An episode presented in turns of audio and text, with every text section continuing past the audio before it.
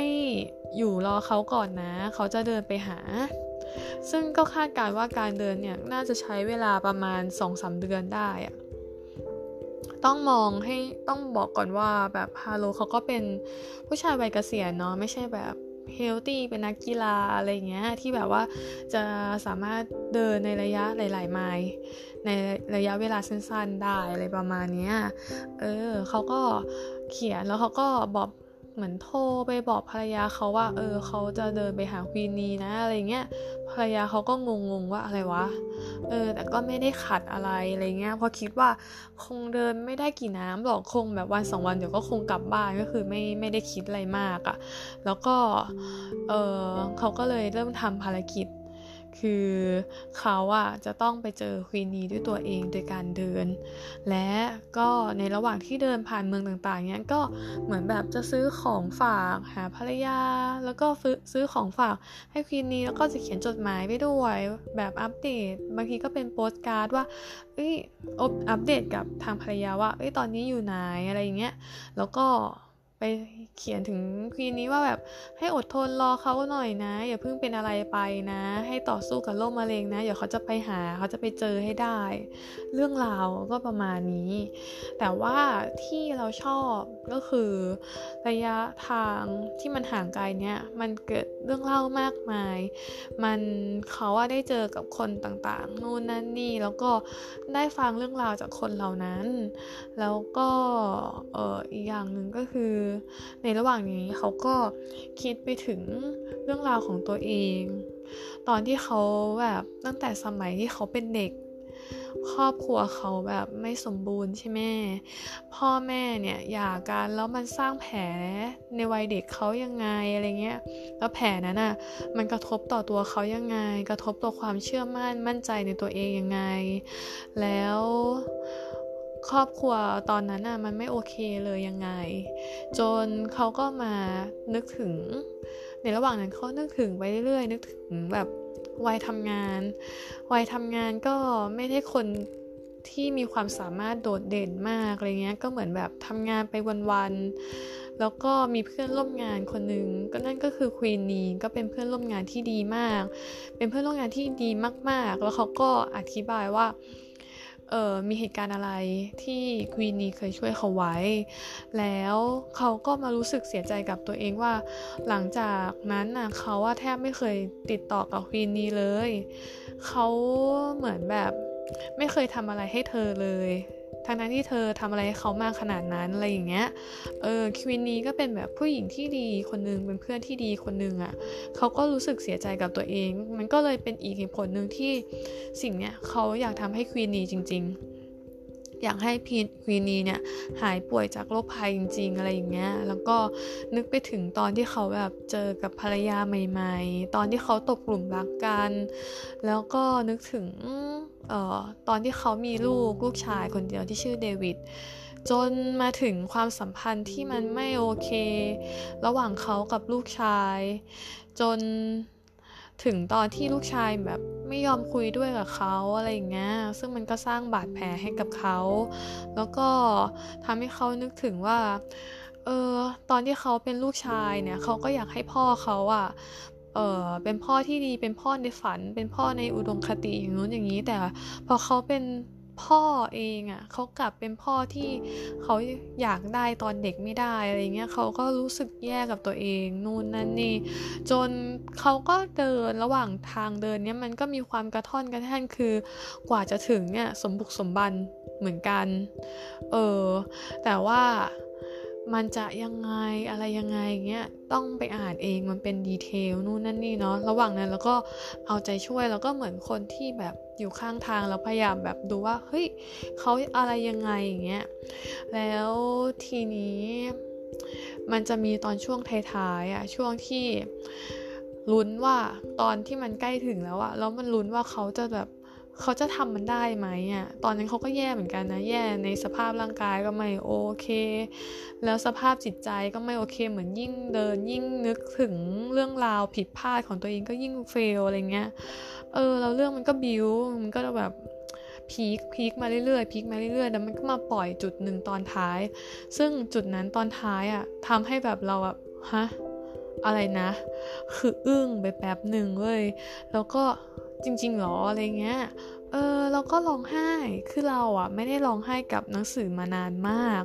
หนังสือที่เศร้าหรือแบบอะไรก็ตามที่เขาบอกว่าเศร้านู่นนั่นนี่อะ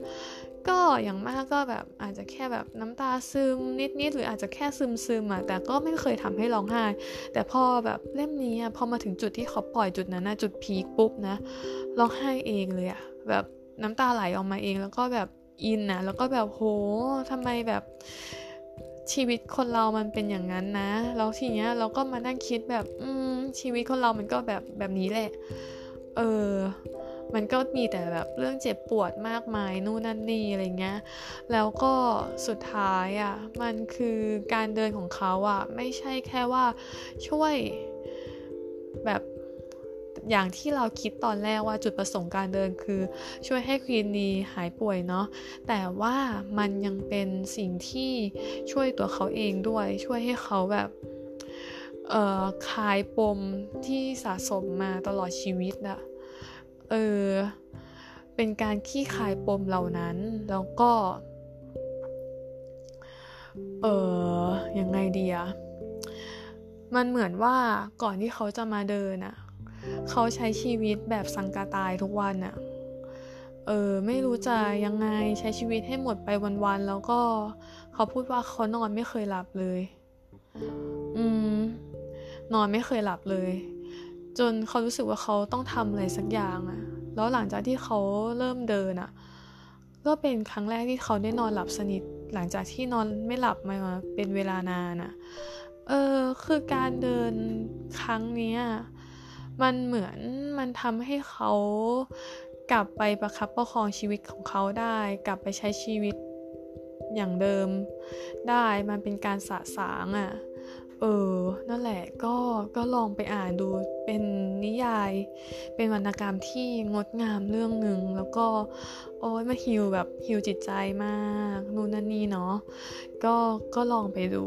ทีนี้จะมาพูดถึงประโยคที่เราชอบ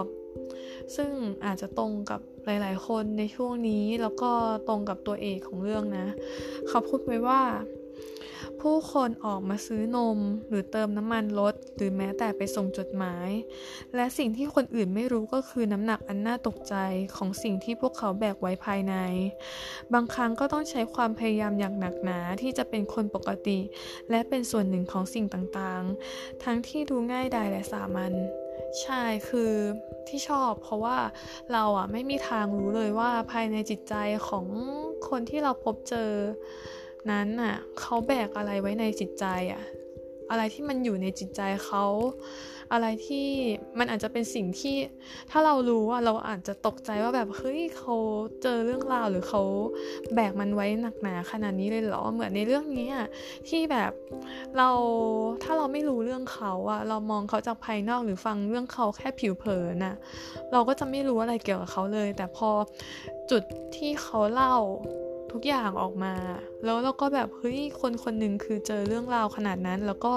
พยายามทำตัวให้เป็นปกติได้ขนาดนี้เลยเหรออะไรเงี้ย ก็เลยรู้สึกว่าแบบโอ้เล่มนี้เป็นยกให้เป็นเล่มที่แบบดีมากๆงดงาม แล้วก็ดีใจมากที่ได้อ่าน พอเราแบบโพสเล่มนี้ไปในเพจใช่ไหมก็มีลูกเพจบอกว่าชอบเหมือนกันหลายๆคนก็ชื่นชอบเล่มนี้ แล้วก็ได้ข่าว จากลูกเพจมาเหมือนกันว่า เออ ตอนเนี้ยเออมีการเขียนเล่มที่สองแล้วนะ แต่ว่าเป็นเล่มเกี่ยวกับควีนนี่ ทีเนี้ยเราก็ดีใจ เราไม่แน่ใจว่าทางไทยเนี่ยจะเอามาแปลไหม แต่ว่ามีเป็นแบบหนังสือต่างประเทศแล้ว เราก็อยากอ่านนะ ถ้าเป็นเรื่องของควีนีเราอยากรู้เรื่องราวของเขามากเลย เขาเป็นคนที่น่ารักมากในเล่มนี้เเราฟังเรื่องราวของควีนีจากความคิดของฮาโลแล้วก็ของมอลีนเนี่ยเราก็รู้สึกว่าเขาแบบเป็นคนที่น่ารัก แล้วก็เขาเป็นผู้หญิงที่ค่อนข้างเหงา ค่อนข้างเปล่าเปลี่ยวสังเกตจากเขาอยู่สถานพยาบาลในศูนย์พัก คนชราบ้านพักคนชราคนเดียวใช่ไหมในช่วงบ้านปลายชีวิต มีอยู่ตอนหนึ่งที่พยาบาลตอนที่ฮาโลโทรไปที่โรงพยาบาลหลังจากที่เดินไปสักพักแล้วอะ่ะ เหมือนโทรไปถามพยาบาลว่าควีนนีเป็นยังไงบ้างอะไรอย่างเงี้ยเธอโอเคขึ้นเธอยังโอเคอยู่ใช่ไหมอะไรเงี้ยแล้วพยาบาลก็บอกว่า เธอดูมีสีหน้าที่แบบ แจ่มใสขึ้นนะ คือคนที่ไม่มีใครอะคะ่ะ แล้วป่วยหนักอะจนวันหนึ่งอะได้ข่าวว่าเพื่อนเนี่ยจะมาหา มันก็เลยเหมือนแบบรู้สึกแบบชื้นใจอะเออ แล้วเธอก็เหมือนแบบแบบ รอเพื่อนคนนั้นอะไรเงี้ย ซึ่งพยาบาลก็บอกว่า เออ เธอรอคุณอยู่นะคะอะไรเงี้ย แบบเออทำให้ได้นะอะไรประมาณเนี้ย ก็เลยรู้สึกว่า เออมันก็ทำให้เห็นว่าในช่วงบ้านปลายของควีนีเนี่ย เธอแบบเปี่ยวเหงาแค่ไหนโอ้แล้วในช่วงระหว่างนั้นน่ะ หลังจากที่เธอไม่ได้ติดต่อกับฮาโลอะ เธอใช้ชีวิตยังไง จนเธอมาลงเอยแบบนี้ เออก็เลยรู้สึกว่าควีนถ้าถ้าได้อ่านอยากได้อ่านเหมือนกัน แล้วก็น่าจะเป็นแบบเรื่องที่ดีเหมือนกันของควีนนี้เนาะ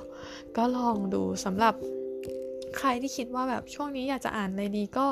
แนะนำเล่มนี้ค่ะ ก็เป็นเล่มที่เออโอเคแล้วก็งดงาม เป็นเรื่องดีๆ เล่มหนึ่งแล้วก็อ่านไม่ยากด้วยอลองดูนะเผื่อจะชอบ ส่วนอย่างที่บอกค่ะ ช่วงนี้เป็นช่วงที่เราก็ต้องประคับประคองจิตใจให้ผ่านพ้นไปเนาะก็ขอให้ทุกคนนะคะ ผ่านพ้นช่วงแย่ๆนี้ไปได้ เออตอนที่โควิดระบาดใหม่ๆ เนี่ย เราไม่ไม่คิดเลยว่ามันจะทำให้ เออทำทำให้เป็นขนาดนี้อะไม่คิดว่ามันจะส่งผลกระทบ หนักคือคิดอยู่แล้วแหละว่าส่งผลกระทบหนัก แต่ไม่คิดว่าจะหนักขนาดนี้ แล้วก็ไม่คิดว่าจะกินระยะเวลานานขนาดนี้เออเป็นเรื่องที่น่าเสียใจมากๆเลย ก็ขอให้ทุกคนนะคะสุขภาพร่างกายแข็งแรง แล้วก็ผ่านช่วงเวลานี้ไปด้วยกันให้ได้เนาะ ก็เป็นกำลังใจให้สำหรับทุกคนค่ะสำหรับวันนี้ก็เดี๋ยวลาไปก่อน ขอบคุณมากๆสำหรับการรับฟังนะ แล้วก็ขอบคุณมากๆ ที่แบบว่ายังจำพอดแคสต์นี้กันได้ก็มีแบบมาสอบถามในเพจบ้างในไอจีบ้างว่าแบบเอ้ยจะมีมาอีกไหมคือตอนแรกอะ่ะ ก็กล่าวไว้แล้วว่าคงจะแบบไม่ไม่ได้ทำต่อแล้วอะไรเงี้ยเพราะว่าเรา กลับมาฟังพอดแคสต์เก่าๆ แล้วเราก็รู้สึกว่าเราไม่ได้ชอบมันเท่าไหร่อะไรเงี้ยเราทำออกมาได้ไม่ดีเท่าไหร่ ก็เลยรู้สึกแบบนอยๆกับตัวเองแล้วคิดว่าเออท้อแท้อะแบบไม่อยากทำแล้วอะไรอย่างเงี้ย แต่พอแบบมีคนบอกบอกว่าเออเมื่อไหร่จะทำคิดถึงจริง ๆ นะ อยากฟังจริงๆนะ ก็เลยแบบรู้สึกใจชื้นอะแบบรู้สึกแบบ เออทำไม ใจดีจังทำไมแบบสปอร์ตเราก็ขอบขอบคุณมากๆ เพราะว่ามันเป็นสิ่งที่ดีมากๆเลย แล้วก็เป็นสิ่งที่ทำให้ให้เราเรารู้สึกโอเคอะรู้สึกดีกับกับตัวเอง รู้สึก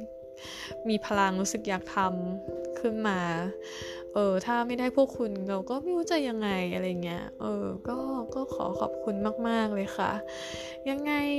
ก็ ติชมกันมาได้นะ inbox หรือว่าในคอมเมนต์ต่างๆ ได้หมดเลย แล้วก็ยังไงก็